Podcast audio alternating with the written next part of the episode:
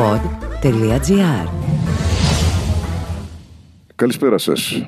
Είμαι ο Ξενοφών Κοντιάδης, καθηγητής Δημοσίου Δικαίου και σήμερα ξεκινάμε στο Κέντρο Ευρωπαϊκού Συνταγματικού Δικαίου σε συνεργασία με το σύνταγμαγwatch.gr μία σειρά συναντήσεων, τις αποκαλούμε συναντήσεις στο Σύνταγμα, που αφορούν θέματα της συνταγματικής και ευρύτερα της θεσμικής επικαιρότητας. Σήμερα θα συζητήσουμε με τον καθηγητή συνταγματικού δικαίου στην Νομική Σχολή Εθνών, κύριο Σπύρο Βλαχόπουλο, με αφορμή την έκδοση ενός πολύ σημαντικού έργου, ε, την ηλεκτρονική έκδοση για την ακρίβεια, με ελεύθερη πρόσβαση σε κάθε ενδιαφερόμενο, αλλά αυτό είναι μία αφορμή για να κάνουμε μία ευρύτερη κουβέντα ε, για τα ζητήματα που απασχολούν σήμερα ε, την ελληνική κοινωνία ως προς την εφαρμογή και την ερμηνεία του συντάγματος. Θέλω να ευχαριστήσω το pod.gr για τη φιλοξενία αυτής της σειράς ε, podcasts, τη συναντήσεις στο Σύνταγμα και αμέσως να ξεκινήσω δίνοντας το λόγο στον Σπύρο Βλαχόπουλο ε, και να τον παρακαλέσω να μας πει αυτός δύο λόγια για αυτό το έργο, το, το ηλεκτρονικό έργο το οποίο έχει αναρτηθεί στην ιστοσελίδα σύνταγμα.gr πριν από περίπου 10 μέρες. Γεια σας και από εμένα. Είναι μεγάλη χαρά που επικοινωνούμε μέσω του podcast. Ε, αυτό τώρα το έργο, η κατάρθρον δημόσια προσβάσιμη ηλεκτρονική ερμηνεία του συντάγματος, νομίζω ότι είναι κάτι πάρα πολύ σημαντικό από πάρα πολλές απόψεις. Το πρώτο είναι ότι πρόκειται για ένα έτσι, ηλεκτρονικό έργο και άρα λοιπόν είναι χρήση των τεχνολογιών για έναν πολύ καλό σκοπό που είναι να καταστήσει το Σύνταγμα προσιτό στον κάθε πολίτη. Αυτό είναι πάρα πολύ σημαντικό, γιατί το Σύνταγμα είναι ο θεμελιώδης νόμος της πολιτείας, ο οποίος προστατεύει πρώτα απ' όλα τα δικαιώματά μας, αλλά πέραν τούτου θέτει και τις αρχές τη πολιτική οργάνωσης. Το Σύνταγμα, μόνο το κείμενο του Συντάγματο ήταν γνωστό βέβαια στους πολίτες, αλλά από εκεί και πέρα ξέρετε το Σύνταγμα. Δεν είναι μόνο το κείμενο του Συντάγματο. Είναι και η νομοθεσία η οποία συμπληρώνει το Σύνταγμα, είναι και η ερμηνεία η οποία δίνεται από τα πολιτιακά όργανα και κυρίως από, από τα δικαστήρια. Αυτό λοιπόν μέχρι τώρα ήταν γνωστό, θα έλεγα, σε ένα στενό κύκλο νομικών και ιδίως συνταγματολόγων. Εάν υπάρχει και αν κάποιος μπορεί να ξεχωρίσει την κυρία συνεισφορά του συλλογικού αυτού έργου θα έλεγα, στην, στο γίγνεσθε το κοινωνικό, το πολιτικό και για τον κάθε πολίτη, είναι ότι ο καθένας πλέον, είτε είναι δημοσιογράφος, είτε είναι πολιτικός, είτε είναι δημόσιος υπάλληλος, δημόσιος λειτουργός, αλλά και κάθε πολίτης, με οποιαδήποτε ιδιότητα, έχει τη δυνατότητα να μπαίνει και με ένα κλικ να διαβάζει το άρθρο του συντάγματος, το οποίο τον ενδιαφέρει. Θέλει να μάθει για την ανώτατη παιδεία, θέλει να μάθει για τα πανεπιστήμια, θέλει να μάθει για την προσωπική ελευθερία, θέλει να μάθει για τα προσωπικά δεδομένα, τα βασικά και όχι μόνο όσο περιέχονται στο κείμενο του συντάγματος μπαίνει σε αυτήν την ηλεκτρονική κατάρτιση ερμηνεία, βρίσκει το κείμενο και έτσι λοιπόν μπορεί να πληροφορηθεί τα βασικά. Με αυτό, και θα ήθελα έτσι να τελειώσω με αυτό τις προκαταρκτικέ μου παρατηρήσεις, είναι πολύ σημαντικό γιατί, κατά την άποψή μας. Γιατί ενισχύει, φέρνει το Σύνταγμα πιο κοντά στο πολίτη. Το Σύνταγμα είναι ο θεμελιώδης νόμος της πολιτείας. Είναι το κείμενο εκείνο το οποίο ανθίσταται στις εκάστοτε κοινοβουλευτικές πλειοψηφίες.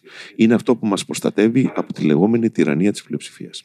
Άρα λοιπόν, όσο πιο πολύ το γνωρίζουμε, όχι μόνο το κείμενο του, αλλά και τι κρύβεται πίσω από αυτό, την προϊστορία του, τα κείμενα τα οποία το συνοδεύουν, τις διεθνείς συμβάσεις, το δίκαιο της Ευρωπαϊκής Ένωσης, τι έχουμε τα δικαστήρια. Όσο πιο πολύ το γνωρίζουμε, τόσο πιο πολύ το αγαπάμε και τόσο πιο πολύ θέλουμε να το προστατεύσουμε. Άρα λοιπόν ενδυναμώνει αυτό το οποίο θα μπορούσε κανείς να ονομάσει με όρους συνταγματικής θεωρίας τον συνταγματικό πατριωτισμό των Ελλήνων. Και αυτό είναι, ναι, είναι πολύ σημαντικό ο συνταγματικός πατριωτισμός να καλλιεργηθεί. Έχουμε μία, θα έλεγα, ιδιόρυθμη συνταγματική ιστορία, αγαπητέ κύριε Βλαχόπουλε, αγαπητέ Σπύρο, όπου η επίκληση του συντάγματος ήταν σταθερά κάτι το οποίο ε, επανερχόταν από τα πρώτα επαναστατικά συντάγματα ε, το 1821, τα συντάγματα της ε, Τριζίνας, της ε, Επιδαύρου βέβαια πρώτα απ' όλα, ε, το Σύνταγμα του Άστρους, μέχρι σήμερα το Σύνταγμα έρχεται και επανέρχεται στην πολιτική και στην κοινωνική ζωή ως μια διεκδίκηση, αλλά και ως ένα όπλο θα έλεγα, το οποίο θέλουν να επικαλούνται οι πολίτες και όχι μόνο, και οι πολιτικοί δρόντες, όταν τίθενται μεγάλα ζητήματα. Μεγάλα ζητήματα πρόσφατα έχουν τεθεί πάρα πολλά, ειδικά θα έλεγα τη δεκαετία του 2010 είχαμε μεγάλες συζητήσεις για τα μνημόνια, για τα περιοριστικά μέτρα στα οποία ενεπλάκη η η συζήτηση για το Σύνταγμα. Υπήρξαν μεγάλες δικαστικές αποφάσεις από τα ανώτατα δικαστήρια. Υπήρξαν μεγάλες δημόσιες συγκρούσεις στις οποίες, και πολιτικές αντιμαχίες στις οποίες ο συνταγματικός λόγος ήταν παρόν και όλα αυτά τελικά δεν ξέρω αν οδήγησαν και θα ήθελα να το συζητήσουμε σε περισσότερη πίστη στο Σύνταγμα ή σε μία αμφισβήτηση του Συντάγματος. Και εδώ θα ήθελα να πω ότι είναι σημαντικό να δίνεις τη δυνατότητα στον καθένα σε ανύποπτο χρόνο να έχει ελεύθερη πρόσβαση σε ένα έργο συλλογικό, στο οποίο γράφουν έγκριτοι επιστήμονες, καθηγητές, ανώτατοι δικαστές. Ο ίδιος ο πρόεδρος του Ελεγκτικού Συνοδρίου, ενός από τα τρία ανώτατα δικαστήρια, γράφει για το άρθρο 98 του Συντάγματος που αφορά τη λειτουργία αυτού του ανώτατου δικαστηρίου. Άνθρωποι που έχουν πολύ μεγάλη εμπειρία και κύρος. Σε ανύποπτο χρόνο, λοιπόν, έχουν αναλύσει αυτά τα θέματα, τα μεγάλα ζητήματα που αφορούν όλα τα επιμέρους άρθρα του Συντάγματος και έχει κανείς τη δυνατότητα να δει τελικά τι ισχύει.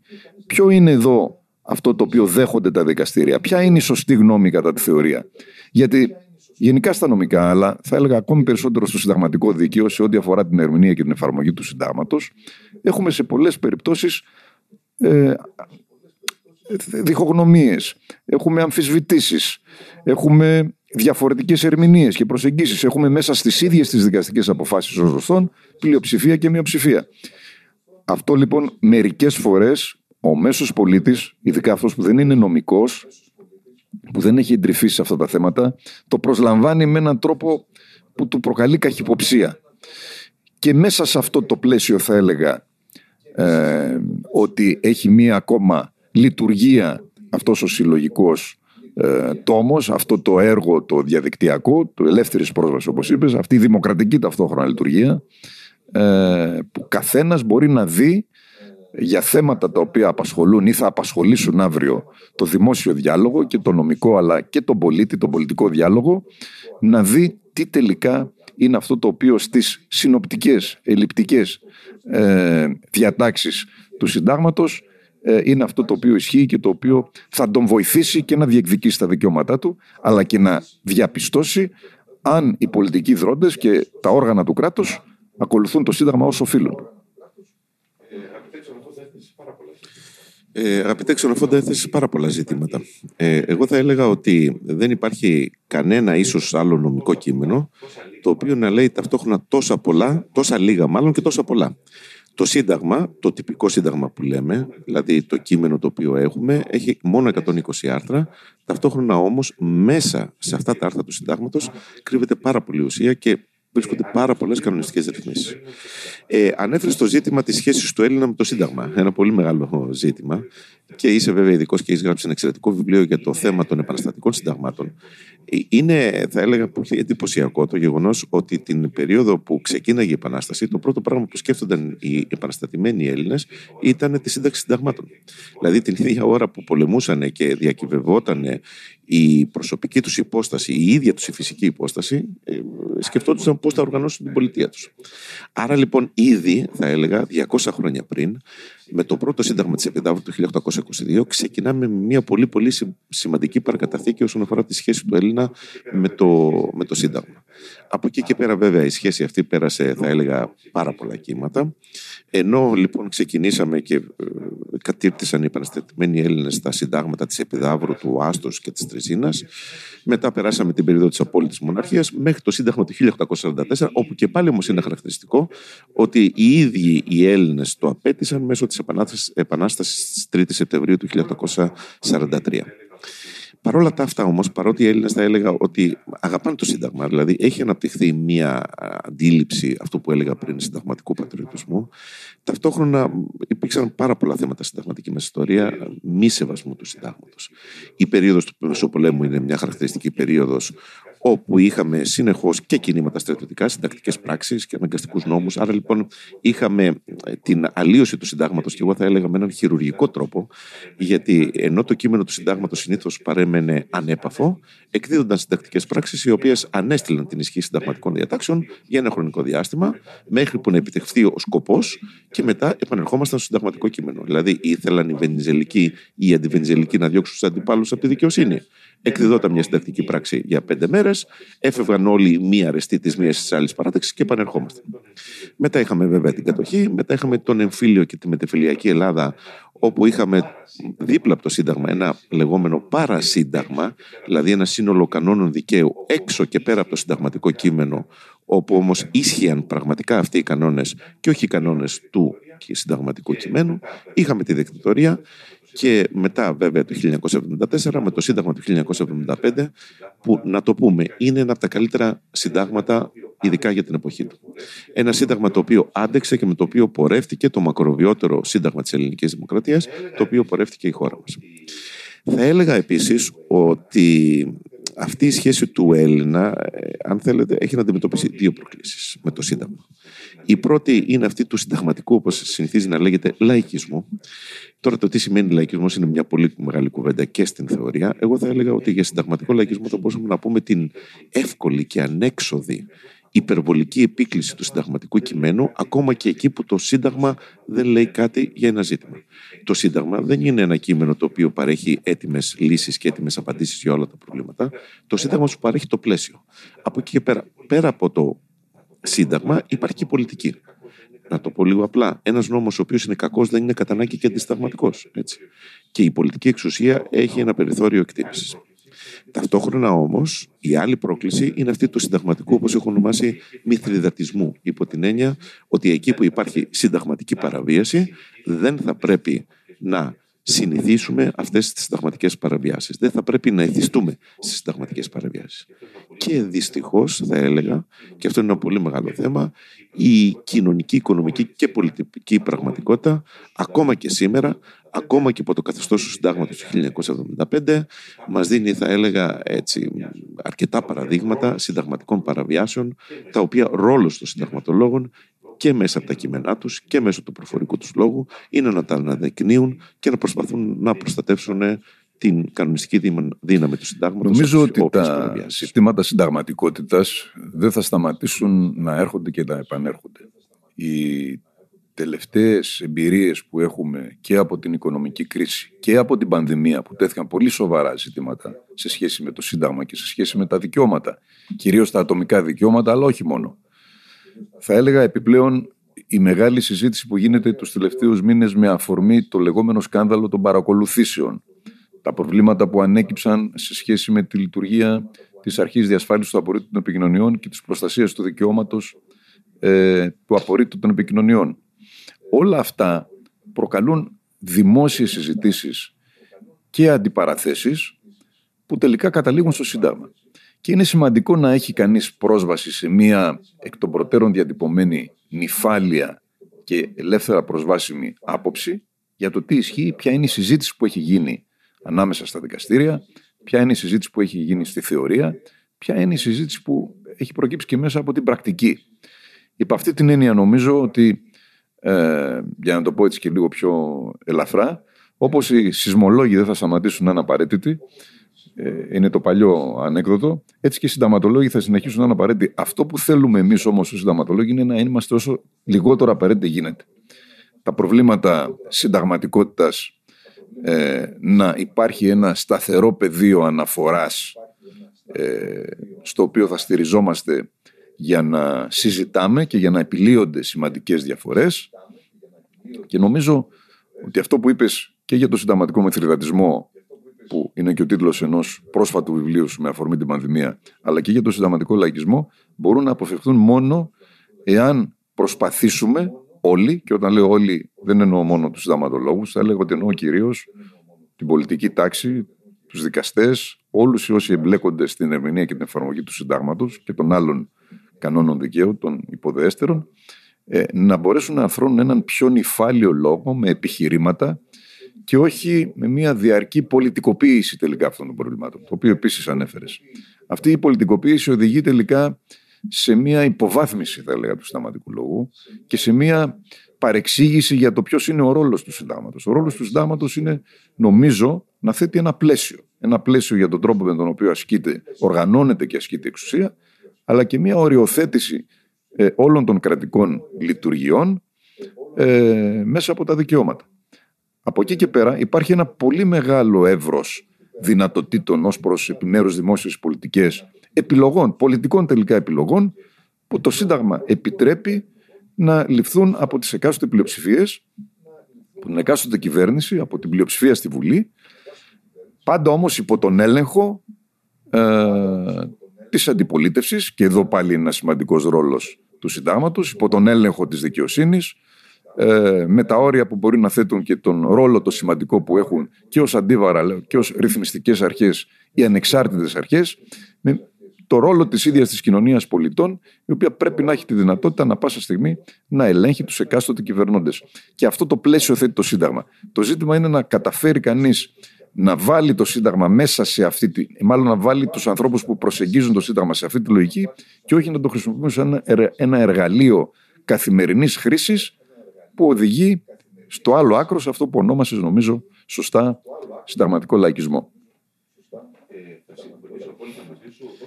Ε, θα συμφωνήσω απόλυτα μαζί σου όσον αφορά την ευχή ε, να χρειάζεται η κοινωνία και η πολιτική ζωή όσο το δυνατόν λιγότερο τους συνταγματολόγους. Όσο το λιγότερο λόγο έχουν οι συνταγματολόγοι, και αυτό σημαίνει ότι τόσο καλύτερα λειτουργεί το πολίτευμα. Και τους σεισμολόγους, βέβαια. Ε, από εκεί και πέρα όμως, νομίζω ότι έδειξες κάτι άλλο πάρα πολύ βασικό, που είναι οι μηχανισμοί ελέγχου που πρέπει να υπάρχουν σε ένα δημοκρατικό κράτος δικαίου. Ζητήματα συνταγματικών παραβιάσεων διαχρονικά υπήρξαν, υπάρχουν και θα υπάρχουν. Το θέμα είναι πώς αντιδράει πώς αντιδρούν οι θεσμοί, πώς αντιδράει η πολιτεία στα όποια φαινόμενα συνταγματικών παραβιάσεων. Και εγώ θα έλεγα ότι το, αν θέλετε, το πρόσφατο φαινόμενο των επισυνδέσεων ή υποκλοπών κατά την παλαιότερη ορολογία είναι ιδιαίτερα χαρακτηριστικό. Ε, ξέρεις αγαπητέ ξενοφόντα, εμένα δεν με φοβίζει τόσο πολύ. Με φοβίζει βέβαια και αυτό το ζήτημα ότι υπήρξαν κάποιες παρακολουθήσεις οι οποίες δεν έπρεπε να γίνουν.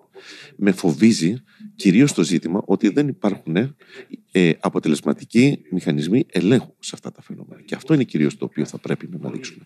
Δηλαδή, πώς θεσμικά μπορεί μία πολιτεία να ανθίσταται σε τέτοια φαινόμενα συνταγματικών παραβιάσεων. Δηλαδή, η επίκληση μυστικότητας απέναντι στην παραβίαση ενός συνταγματικού δικαιώματος πρέπει να πω ότι είναι κάτι το οποίο με προβληματίζει ιδιαίτερα. Να πω επίσης, σε σχέση με όλα αυτά τα οποία συζητάμε και είναι πάρα πολύ σημαντικά, το εξής, ότι όσον αφορά τον διάλογο μεταξύ των συνταγματολόγων, υπάρχει και, αν θέλετε, μια ίσως καχυποψία, ας το πούμε ανοιχτά, και στην κοινωνία. Ε, καλά, και αυτοί οι συνταγματολόγοι δεν συμφωνούν μεταξύ τους. Πρώτα απ' όλα να πω ότι είναι προφανές ότι στην επιστήμη υπάρχει ο διάλογος, η διαφωνία, η οποία όχι μόνο δεν είναι κατακριτέα, αλλά είναι και απολύτως θεμητή.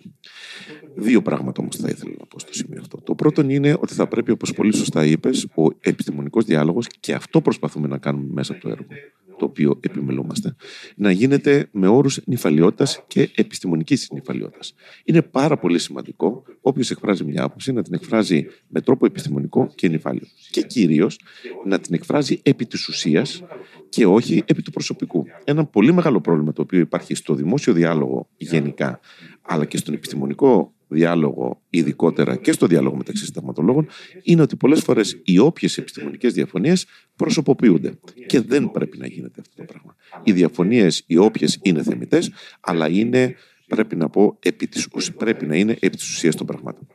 Εδώ θα προσέθετα ότι ο, ο προσεκτικός παρατηρητής διαπιστώνει ότι σε πολλές περιπτώσεις υπάρχουν συγκλήσεις μεταξύ των συνταγματολόγων, ακόμα και μεταξύ συνταγματολόγων, οι οποίοι προέρχονται όχι πάντοτε από την ίδια πολιτική ή ιδεολογική αφετηρία, γιατί και οι συνταγματολόγοι, όπως όλοι οι άνθρωποι, έχουν και κάποιες αναφορές ιδεολογικές, πολιτικές και το καθεξής. Και ίσως αγαπητέ ξενοφόντα αποτελούν ένα χαρακτηριστικό παράδειγμα δύο ανθρώπων οι οποίοι δεν έχουν πάντοτε τις ίδιες αναφορές πολιτικές ιδεολογίες, αλλά παρόλα τα αυτά σε κέρια ζητήματα προάσπισης του συνταγματικού κειμένου και της συνταγματικής ουσίας, νομίζω ότι βρισκόμαστε στην ίδια πλευρά. Και αυτό είναι πάρα, πάρα πολύ σημαντικό. Γιατί δείχνει ότι όποιες και αν είναι οι λεγόμενες προερμηνευτικέ επιλογές, τι οποίες έχουμε ως συνταγματολόγια, αυτό το ζητούμενο για μας είναι η προάσπιση του συντάγματος. Και να συμπληρώσω στο σημείο αυτό, όσον αφορά τη σημασία του έργου, το οποίο έχουμε επιμεληθεί μαζί με τον καλό συνάδελφο τον Γιάννη τον Τασόπουλο, υπάρχουν δύο πολύ σημαντικά πράγματα που νομίζω ότι αποτελούν πλεονεκτήματα αυτού του έργου. Το πρώτο είναι η διαφάνεια. Δεν μπορείς, ξέρετε, βέβαια, όταν γράφει κανείς ένα επιστημονικό κείμενο, βάζεις την υπογραφή του, άρα λοιπόν εκτίθεται, αν θέλετε, και στο δημόσιο λόγο και την κριτική. Είναι όμως άλλο το να βρίσκεται η συμβολή ενός προσώπου σε ένα βιβλίο το οποίο το ανοίγουν λίγοι Λίγοι. Αυτοί οι οποίοι ασχολούνται. Και μπορούν να το θέλουν πληρώσουν επί τούτου ενδεχομένως να και λίγοι. ψάξουν μια συμβουλή. Γιατί και μπορεί να το πληρώσουν ακριβώς. Και είναι διαφορετικό στον κάθε πολίτη να μπορεί και να μπαίνει και να βλέπει ποια είναι η άποψη την οποία εκφράζει κάποιος όταν εκφράζει μια ενδεχομένως διαφορετική άποψη σε, στο ίδιο ζήτημα και να επί βλέπει ευκαιρία και μιας τις άλλης ε, απόψεις συγκυρίας. άλλων. Διότι αυτό που πρέπει κανείς να κάνει σε μια κατάφορα ερμηνεία δεν είναι να πει μόνο τη δική του άποψη, να παρουσιάσει ένα διάλογο με όσο πιο κατανοητό, προσβάσιμο τρόπο μπορεί. Και αυτό νομίζω είναι επίσης πολύ σημαντικό σε σχέση με αυτά που είπες, η νυφαλιότητα, η επιστημονικότητα, αλλά σε ένα τέτοιο έργο και η προσβασιμότητα. Και προσβασιμότητα δεν σημαίνει μόνο ότι δίνουμε τη δυνατότητα σε οποιονδήποτε να πατήσει ένα κουμπί σύνταγμα.watch.gr και να μπει και να το δει ε, αυτή την κατάρθρομη μηνύα και να βρει αυτό που θέλει, αλλά να είναι και κατανοητό, να είναι εύληπτο, να είναι τεκμηριωμένο, να είναι όσο συνοπτικό γίνεται, γιατί μερικά θέματα δεν μπορεί να κανείς να τα πατήσει σε τρεις σελίδες. Ε, αλλά σε κάθε περίπτωση να είναι ένα χρηστικό εργαλείο για τον καθένα και να μπορεί να διαμορφώσει άποψη. Είναι σημαντικό να μην απαξιώνουν οι άνθρωποι, ειδικά εκείνοι οι οποίοι έχουν και ένα λόγο στα πράγματα, να μην απαξιώνουν ε, τους θεσμούς, να μην απαξιώνουν το Σύνταγμα, να μην θεωρούν ότι είναι κάτι το οποίο τελικά ε, μπορεί κανείς να κλείσει το μάτι και να το παρακάμψει ή να το παρερμηνεύσει ή να το φέρει στα μέτρα του. Ακριβώς έτσι είναι και όσον αφορά την ε, λιτότητα και τη σαφήνεια του κειμένου, όπως έλεγαν οι αρχαίοι μόνοι πρόγονοι, σοφών το σαφές. Είναι πολύ σημαντικό να εκφράζεται κανείς με μία γλώσσα η οποία είναι κατανοητή όχι μόνο στους ομότεχνους, αυτό που λέγεται κοινότητα των συνταγματολόγων, αλλά στον κάθε πολίτη. Γιατί τελικά; Ο επιστημονικός λόγος δεν είναι αυτός ο σκοπός. Και αυτό το κάνουμε, αλλά για άλλο σκοπό. Το θέμα είναι. Αλλά το κάνουμε ναι, αυτό το- είναι διαφορετικό. Αλλά όσον αφορά ένα έργο το οποίο και όταν μιλάμε ειδικά για το Σύνταγμα, έτσι, δεν μιλάμε για τον νόμο τάδε περί πνευματικής ιδιοκτησίας, δεν μιλάμε για τον τάδε νόμο των εξειδικευμένων του διοικητικού δικαίου. Μιλάμε για το Σύνταγμα το οποίο προέρχεται από τον πολίτη, από τη συντακτική εξουσία, έτσι, και πηγαίνει και απευθύνεται στον πολίτη. Άρα λοιπόν νομίζω ότι είναι πολύ σημαντικό το να μπορούμε να συνδυάσουμε την επιστημονικότητα, την επιστημοσύνη της έκφρασης με την, ταυτόχρονα με την δυνατότητα διατύπωσης με ένα απλό λόγο που είναι προσιτός στον κόσμο. Και επίσης υπάρχει και ένα άλλο πολύ μεγάλο πλεονέκτημα νομίζω αυτό το έργο. Είναι η δυνατότητα επικαιροποίησής του σε πολύ σύντομο χρονικό διάστημα. Έχουμε και δύο έτσι, γνώση από επιμέλεια συλλογικών έργων. Πιστέψτε, ότι, πιστέψτε μας ότι είναι πάρα πολύ δύσκολο έργο. Πάρα πολύ δύσκολο. Ώσπου να μαζέψεις όλα τα κείμενα σε ένα συλλογικό έργο προκειμένου να επικαιροποιηθεί η όποια έκδοση, να γίνει μια δεύτερη, τρίτη έκδοση, περνάει δαπάνη πολύ μεγάλο μεγάλη. χρονικό διάστημα. Για τον εκδότη. Εδώ ποιο είναι το πολύ μεγάλο; Και δαπάνη μεγάλη. Έτσι, έτσι είναι πα- πα- πάρα πολύ δύσκολο εγχείρημα από πάρα πολλές απόψεις. Εδώ ποιο είναι το πολύ μεγάλο πλεονέκτημα; Το πολύ μεγάλο πλεονέκτημα είναι ότι όποιος συγγραφέας νομίζει ότι πρέπει να συμπληρώσει το κείμενό του λόγω μιας σημαντικής εξέλιξης, μπορεί να το κάνει και αυτοτελώ. Άρα λοιπόν υπάρχει μια σημαντική εξέλιξη στο άρθρο 5 του Συντάγματος. Εγώ δεν θα περιμένω να ολοκληρωθούν και τα υπόλοιπα 10, 119 άρθρα του Συντάγματος στη δεύτερη, τρίτη, τέταρτη έκδοση προκειμένου να το συμπληρώσω. Μπορώ τώρα σε real time, σε ζώντα χρόνο να μπω μέσα και να διορθώσω, να συμπληρώσω, να αλλάξω, να προσθέσω κάτι το οποίο επίσης έχει υποθεί και είναι πολύ σημαντικό.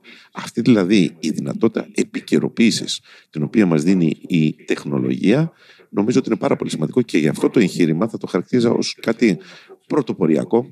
Επίτρεψε μου να πω ξενοφόντα ότι όσον αφορά την επιμέλεια αυτού του έργου, τη συνεπιμέλεια μαζί σου και με τον Γιάννη του Ντασόπουλο, είναι ό,τι πιο πρωτοποριακό έχω κάνει από την άποψη Για έτσι, όλους της μας. Και διάχυσης είμαι της και ενθουσιασμένος επιστημονικής που Έτσι. μέσα σε αυτές τις δύο εβδομάδες σχεδόν που υπάρχει αυτό το έργο αναρτημένο στην ιστοσελίδα σύνταγμawatch.gr, δηλαδή σε αυτό το παρατηρητήριο συνταγματικών εξελίξεων, στο οποίο σχεδόν καθημερινά υπάρχουν και αναλύσεις για θέματα που απασχολούν την επικαιρότητα και όταν λέω αναλύσεις όχι απαραίτητος μονόπλευρα, έχουμε και αντίλογο όταν χρειάζεται, για να μπορεί ο καθένας να μπαίνει και να διαβάζει ε, σχόλια πάνω σε πράγματα που συμβαίνουν ε, αυτές τις μέρες ε, στη λεγόμενη συνταγματική επικαιρότητα. Αλλά πέρα από αυτό, αυτοτελώς λοιπόν αυτό το έργο το οποίο έχουμε αναρτήσει πριν από σχεδόν δύο εβδομάδες έχει περισσότερους από 3.000 μοναδικούς επισκέπτες. Αυτό είναι πολύ σημαντικό. Ποτέ κανένα τέτοιο έργο ε, εκδοτικά δεν θα το αγόραζαν τόσοι άνθρωποι, ούτε θα είχαν τη δυνατότητα να το επισκέπτονται όποτε θέλουν και να ξαναγυρίζουν σε πράγματα που θα προκύψουν και θα τους προκαλέσουν το ενδιαφέρον. Και αυτό βέβαια είναι πάρα πολύ σημαντικό νομίζω για να αναπτυχθεί και αυτό που είπες νωρίτερα, ένας συνταγματικός πατριωτισμός οι Έλληνες να αγαπήσουν το Σύνταγμα και να αντιστέκονται ενεργά στις παραβιάσεις του από όπου και αν προέρχονται, αλλά να το κάνουν αυτό έχοντας οι ίδιοι διαμορφώσει αντίληψη για μια συζήτηση η οποία γίνεται και όχι ε, ακολουθώντας ε, απόψεις οι οποίες ενδεχομένως βασίζονται σε άλλα κίνητρα πολιτικά ε, ή και αντισυστημικά αν θέλεις τα οποία θέλουν να απαξιώσουν τους θεσμούς και να πούν ότι το Σύνταγμα είναι ένα κουρελόχαρτο το οποίο δεν τηρεί κανείς. Αυτές είναι κάποιες απαξιωτικές μηδενιστικές αντιλήψεις, οι οποίες ε, μόνο κακό μπορεί να κάνουν στο δημόσιο διάλογο. Συμφωνώ πολύ, έτσι είναι ακριβώς. Αλλά είναι, είναι αυτή έτσι, η προσπάθεια, αν θέλεις, ε, το να καταστεί το Σύνταγμα στην ολότητά του, ο σύνολο, έτσι, γιατί επαναλαμβάνω, Σύνταγμα δεν είναι μόνο το συνταγματικό κείμενο, είναι ό,τι το συμπληρώνει. Είναι ε, η νομολογία των δικαστηρίων, είναι η νομολογία των ανεξαρτήτων διοικητικών αρχών. Τι λένε ανεξάρτητε διοικητικές αρχές. Όλα αυτά δεν υπάρχουν στο συνταγματικό κείμενο. Είναι το πώς εφαρμόζονται οι συνταγματικές διατάξεις και από τα υπόλοιπα πολιτιακά όργανα. Από το πώς εφαρμόζεται, παραδείγματος χάρη, η, εφαρμόζεται η διατάξη περί ασυλίας των βουλευτών από τη Βουλή από το πώς εφαρμόζονται οι διατάξεις διαχρονικά που αφορούν την αναπομπή των νόμων από τον εκάστοτε πρόεδρο της Δημοκρατίας που οδέποτε στη χώρα μας έχει αναπευθεί ψηφισμένο νομοσχέδιο στη Βουλή. Αυτά είναι ζητήματα τα οποία, αν κανείς δεν διαβάσει αυτό το οποίο συνοδεύει και την πράξη, και αν δεν είναι γνώστης της πράξης του ε, συντάγματος, νομίζω της πρακτικής του εφαρμογής, νομίζω ότι δεν αποκτά την εικόνα που πρέπει να έχει για το συνταγματικό κείμενο. κείμενο. Το Σύνταγμα δεν είναι μόνο κείμενο, είναι και ουσία, είναι και πράξη. Και αυτό ακριβώς προσπαθήσαμε να κάνουμε μέσα σε αυτό το έργο και μέσω της τεχνολογίας. Οπότε δεν ξέρω, ξενοφόντα, αν πρέπει να λέμε πλέον καλοτάξιδο ή να λέμε καλή πλοήγηση. Σωστά, ναι. καλή πλοήγηση, είναι πιο σωστό και νομίζω ότι ένα από τα σχόλια τα οποία εισπράξαμε και εμένα προσωπικά με χαροποίησε ιδιαίτερα είναι ότι πέρα από το περιεχόμενο και τη λειτουργικότητα του έργου ε, αποκομίσαμε πολύ θετικά σχόλια και για την αισθητική του. Ε, δηλαδή είναι ένα έργο το οποίο νομίζω χαίρεται κανείς να περιηγείται, να ε, κάνει αυτή την πλοήγηση και ανεξάρτητα από το πόσο θα μπορέσει κανείς να εμβαθύνει στα θέματα γιατί είναι ένα πολύ σέλιδο έργο. Συνολικά αν διαβάσεις όλα τα άρθρα θέλει χρόνο. Ε, ανεξάρτητα από αυτό νομίζω ότι είναι ένα εύχριστο εργαλείο. Κακά τα ψέματα οι νεότεροι άνθρωποι ε, άνθρωποι σε ηλικίες κάτω από τα 40 αλλά ακόμα και εμείς που τα έχουμε περάσει προπολού σιγά σιγά μαθαίνουμε να απομακρυνόμαστε από το βιβλίο ε, σαν κείμενο, σαν ε, πράγμα και να ε, αναζητούμε την πληροφορία ή ακόμα και τον γραπτό λόγο, τον επιστημονικό γραπτό λόγο μέσα από τα κομπιούτερ μας. Και αυτό ναι. αναγκαστικά νομίζω δείχνει και το δρόμο προς το μέλλον. Είμαστε υποχρεωμένοι, αν θέλουμε η επιστήμη να συνεχίσει να είναι εύχρηστη και να επιτελεί το ρόλο της, ειδικά σε θέματα όπως τα ζητήματα τα συνταγματικά που είναι θέματα που απασχολούν όπως είπαμε το δημόσιο διάλογο πολύ συχνά θα πρέπει να είναι όσο πιο προσβάσιμο σε όλους ε, θεωρώ λοιπόν ότι αυτό είναι το μέλλον για τον ε, επιστημονικό λόγο.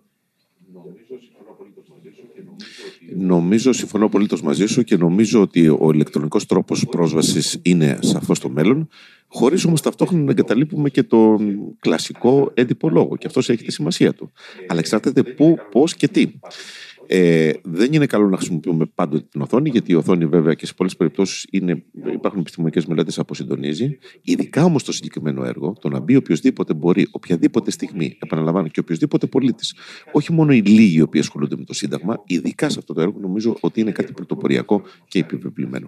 Είναι διαφορετικό το να λες, παραδείγματος χάρη, να συγκρίνει κανείς την ηλεκτρονική με την έντυπη έκδοση μιας εφημερίδας. Εγώ θα έλεγα ξενοφόντα, δεν ξέρω ποια είναι η άποψή σου, η έντυπη έκδοση εφημερίδας έχει και πλεονεκτήματα έναντι της ηλεκτρονικής έκδοσης, υπό την έννοια ότι συνήθως διαβάζεις αυτό το οποίο υπάρχει στην πρώτη ηλεκτρονική σελίδα. Ενώ στην έντυπη έκδοση την ξεφυλίζεις και μπαίνεις σε όλη την ουσία. Αλλά είναι διαφορετικό αυτό το να συγκρίνουμε την έντυπη και την ηλεκτρονική ε, έκδοση μιας εφημερίδας ή το εγχειρίδιο, που το εγχειρίδιο, παραδείγματος χάρη στους φοιτητές, πρέπει να υπάρχει και σε έντυπη έκδοση για να μένει και να μην χάνεται στα πολλά τη πληροφορία που υπάρχει στον ηλεκτρονικό υπολογιστή του καθενός και διαφορετικό όπως εδώ, όπου κάθε στιγμή που τίθεται ένα ζήτημα, τι, τι λέει το Σύνταγμα στο άρθρο 16, παραδείγματος χάρη, για την απαγόρευση ίδρυσης ιδιωτικών πανεπιστημίων, μόλις ανακύπτει ένα θέμα στο δημόσιο διάλογο.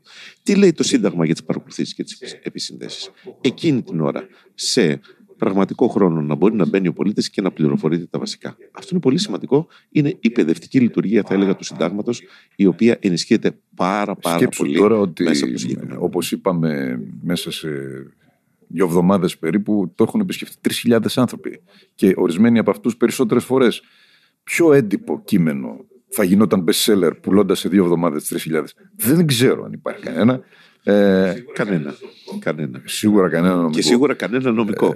Ε, εγώ νομίζω ότι άξιζε το μεγάλο κόπο που κάναμε να συγκεντρώσουμε αυτή τη δουλειά ε, και η δουλειά που έγινε Έτσι. από τους, τους ανθρώπους οι οποίοι ανέλαβαν ε, να το επιμεληθούν, να το ομογενοποιήσουν, να το φέρουν στα αναγκαία τεχνικά μέτρα για να μπορέσει να αναρτηθεί και να ε, είναι λειτουργικό και ε, θα έλεγα ευχάριστο επίσης στην πλοήγησή του.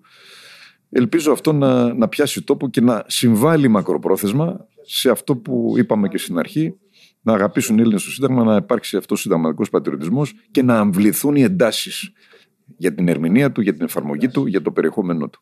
Και η αμφισβήτηση που αισθάνομαι ότι με όσα έγιναν τα τελευταία δέκα χρόνια ε, υπήρξαν απέναντι στο Σύνταγμα. Εγώ το έχω εισπράξει και από φοιτητές μου και από μεταπτυχιακούς φοιτητές. Ενδεχομένως και εσύ θα το έχεις ακούσει αρκετές φορές ε, ότι ναι. τελικά ναι, το Σύνταγμα δεν τηρείται ή το Σύνταγμα ε, δεν έχει καμία πρακτική λειτουργία από ένα σημείο και πέρα. Νομίζω ότι αυτή η απαξίωση μας οδηγεί σε πολύ σκοτεινά μονοπάτια και πρέπει να προσπαθήσουμε αυτό να το αναστρέψουμε. Το Σύνταγμα είναι πολύτιμο. Έτσι. Είναι πολύτιμο. Και επαναλαμβάνω αυτό με το οποίο ξεκινήσαμε. Δεν είναι τυχαίο ότι ταυτόχρονα με τους αγώνες για την εξαρτησία το 1821 και μετά, επιδίωξαν οι παραστατημένοι Έλληνες τη συγκρότηση της πολιτείας. Επιδίωξαν να υπάρχει σύνταγμα. Δεν είναι τυχαίο ότι έγινε επανάσταση 3η Σεπτεμβρίου του 1943 για σύνταγμα. Δεν είναι τυχαίο το γεγονός ότι όπου υπήρχαν οι μείζονες της λειτουργίας του πολιτεύματος στην εμφυλιακή και στη μετεμφυλιακή Ελλάδα ήταν γιατί ταυτόχρονα δίπλα στο Σύνταγμα υπήρχε και ένα λεγόμενο παρασύνταγμα. Δεν είναι τυχαία όλα αυτά. Άρα λοιπόν με τα όποια προβλήματα, ναι. Με τις όποιες δυσλειτουργίες, ναι. Με τις όποιες τρευλώσεις, ναι. Ακόμα και με τις όποιες συνταγματικές παραβιάσεις που ρόλος μας είναι ε, ακριβώς να τις αναδεικνύουμε και να προσπαθούμε να, να παλέψουμε για τη θεραπεία τους το Σύνταγμα είναι κάτι πολύτιμο. Έτσι. Ας μην το ξεχνάμε. Και αυτό, και αυτό προσπαθούμε να κάνουμε, να κάνουμε και με αυτές τις συναντήσεις στο Σύνταγμα, τις ε, συζητήσεις μέσω podcast και ευχαριστώ πάλι το pod.gr για τη φιλοξενία. Ε, σήμερα συζήτησε ο Σπύρος Βλαχόπουλος και ο Ξενοφών Κοντιάδης με αφορμή την κατάθρο ερμηνεία του συντάγματος που έχει αναρτηθεί με ελεύθερη πρόσβαση για κάθε ενδιαφερόμενο στην ιστοσελίδα σύνταγμα.gr θα έχουμε σύντομα και επόμενες συζητήσεις με αφορμή τη δραματική επικαιρότητα. Σας ευχαριστώ πάρα πολύ. Ευχαριστούμε πολύ. Pod.gr. Το καλό να ακούγεται.